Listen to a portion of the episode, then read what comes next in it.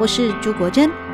在九零年代的时候啊，台湾的文坛曾经掀起了一股呃所谓的写作热潮。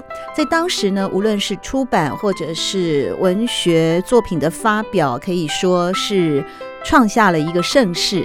这不仅仅是说作品的质跟量具备，同时呢，买书的人。这样的市场也是非常非常的蓬勃的，因此在当时呢，曾经有一个知名出版社的发行人，就有呃一个绰号叫做蔡九栋，九栋什么？九栋房子啊，在台北。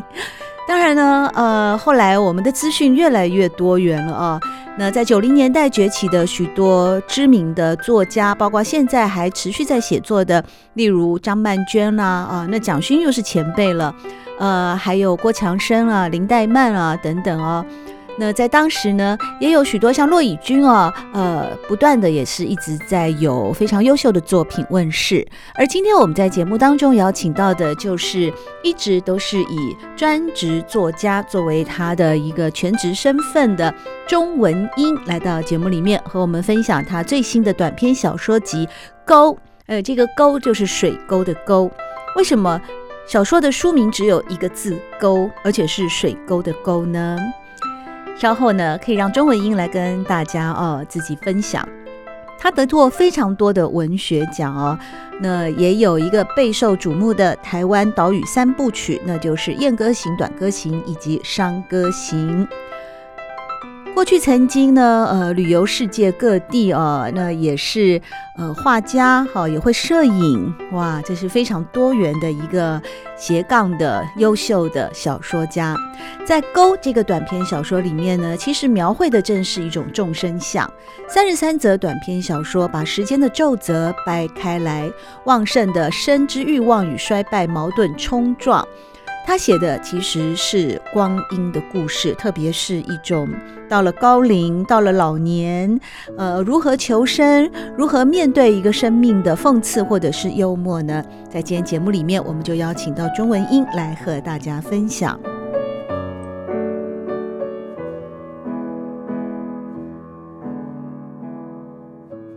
文英你好，哎，国珍好。高，哎，我觉得一个。一个小说，一本小说，你怎么会想到用一个字“水沟”的“沟 ”来作为这本小说的篇名书名呢？嗯、一般现在，据我所知，好像大部分的人书写都好流行。现在的那个年轻人都书名都好长，很长很长，但我都记不得。对，比方什么很多畅销排行榜上的什么乙一啊、呃温如生那个，我我他们的书我都没有一本记得。对，所以你这本会把它定名为一个字“水沟”的“沟”。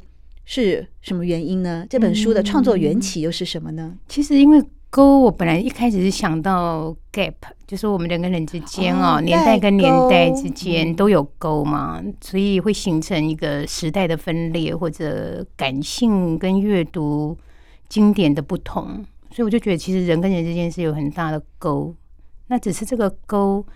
我想到联想到很多，比方说岁月的阴沟啊，然后人年代的鸿沟嘛，然后小，然后这个沟你刚刚提到水沟，其实我有想到，因为我里面也有一个是，就小时候呃乡下的那个水沟，其实对我有一种恐怖感。你们没有人孔盖的吗？没有，因为我们旁边是田，那我就跌进去过。然后我我想到水沟渠那种，对，我想到水沟都想到妈妈呼唤你要回去吃饭啊，或者。所以其实它有个年代感，那我后来就觉得是叫勾好了，因为太多意涵，可是其实又说之不尽。对，因为但我最初是想到鸿沟，没错，对，哦，就是一个嗯代沟，心灵上的距离那样的一个范围，就是。拉开了人跟人之间哦，可以信任或可以亲密的等种种的关系。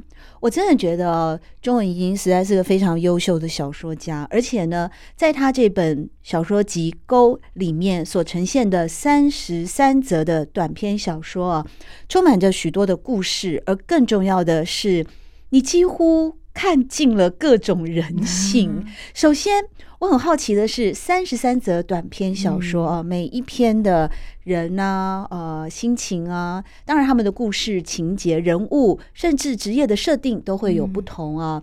而万宗呃，怎么说那个成语啊？就是对我最不会成语。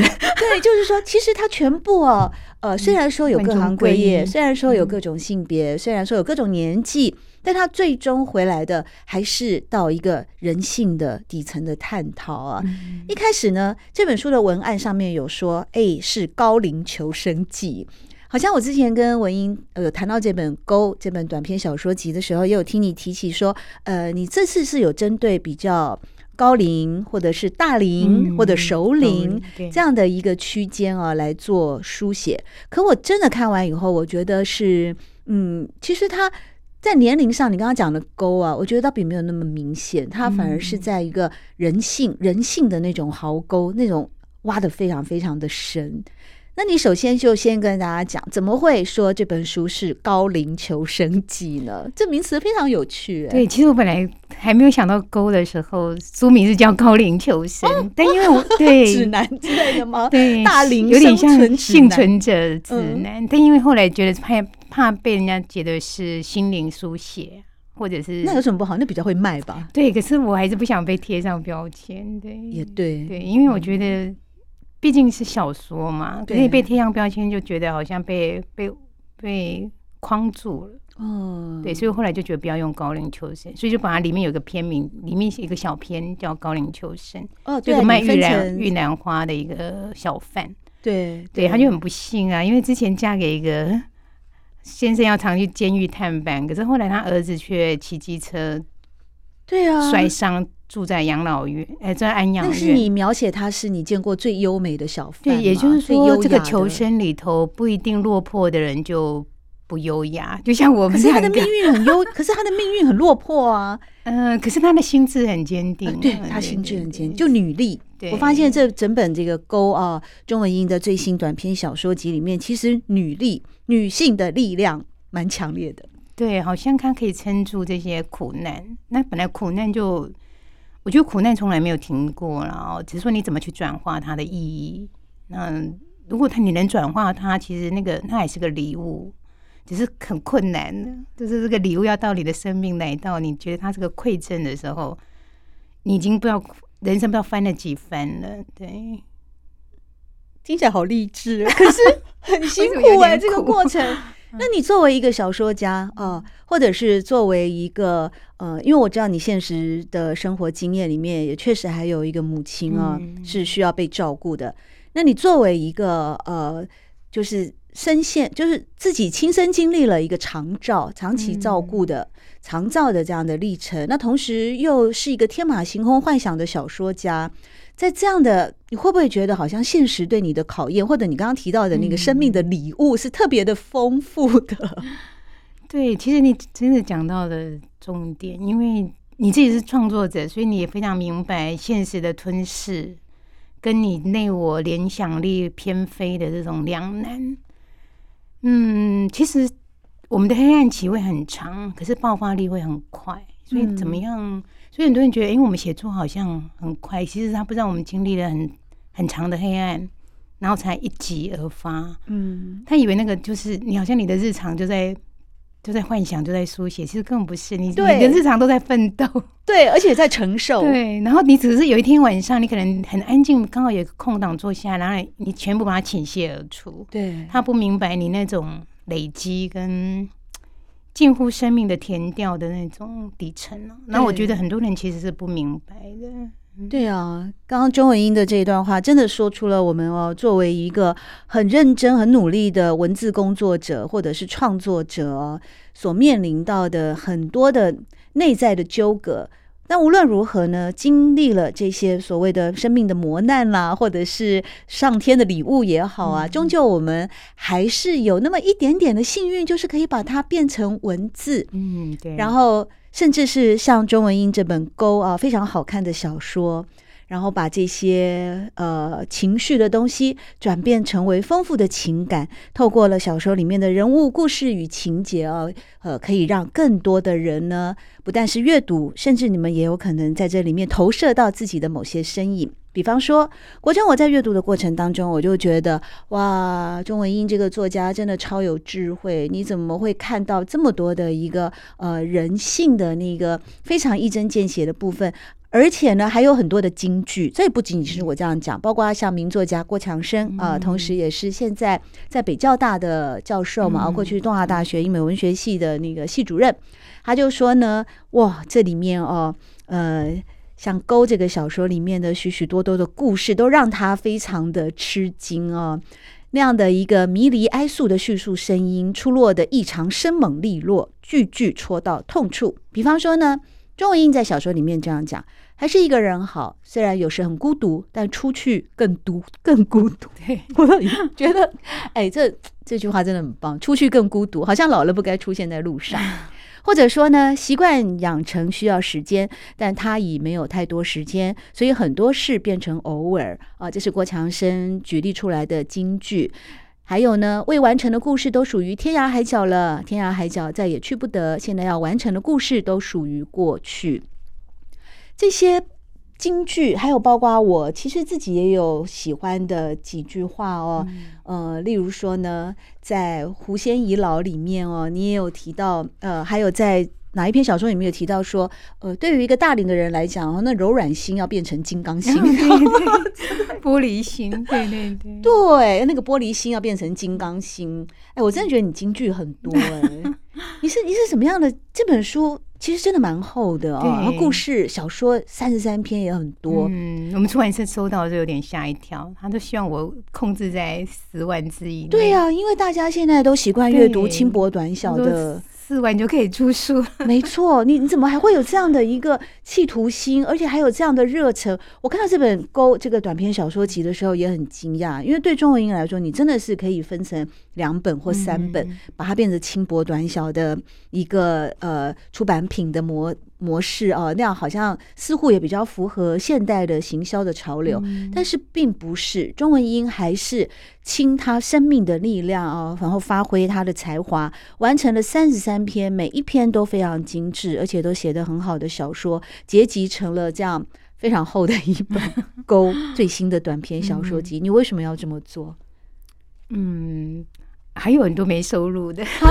那你本来想说高龄球是应该有个下集，对，下集下集，对对对对。嗯、呃，其实是因为我觉得我小说家很最感恩的人，可能可能是这些所有的陌生者吧。我觉得陌生者馈赠我好多的故事，对。哦、当然他们不明白，他被写进小说其实是小说家对他的致意。对，有些人好像不喜欢被写进去，可是我觉得这些陌生者对我而言都是生命打过荣光的人。虽然也许现在看起来很悲惨呐、啊，可是我就觉得他们很努力。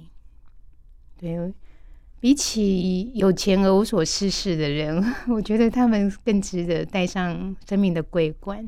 对，所以我想说为他们书写一些故事，因为我在医院看到太多了。哦，所以说这本呃最新的短篇小说集《沟》的完成有很多的部分，我其实也感觉得出来耶，因为你也写到像养老院啊，医院对对哦，养老院，其实我的经验只是我我眼睛看出去的世界，对，可能比方说我帮我妈妈找安养院的过程，嗯，但我就把它转成另外一个陌生人 的他的。眼光，可是事实上作者一定有在现场的填掉现场感，嗯，所以有些。经验透过我自己生命转化，所以说大量接触到一些伤残者，但我觉得他们都没有被他们在其实我们整个社会舆论里面，其实他们都是不见天日的，包括我们谈老年也是，嗯，其实大部分人都是没有准备就老了，是吗？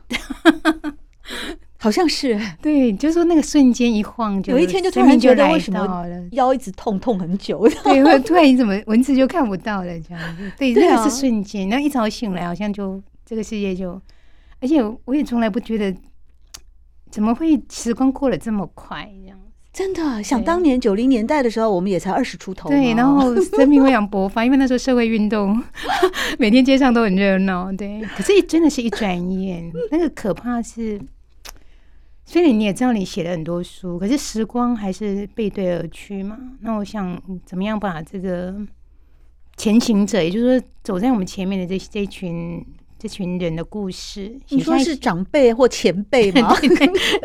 你用的比较直白，因为我我比对啊，我比较不是那么文青吧？没有没有，你你你更能够体会这个社会的洪流大众。我我在想，就是说每个故事都值得打捞上岸，但是问题是这些灵光碎片哦，能不能被小说家写完？其实我也很困扰。我我其实电脑很多未完成的。我刚刚有说那个下，哦、就是因为那个那个现实感我还不够强的时候没办法写。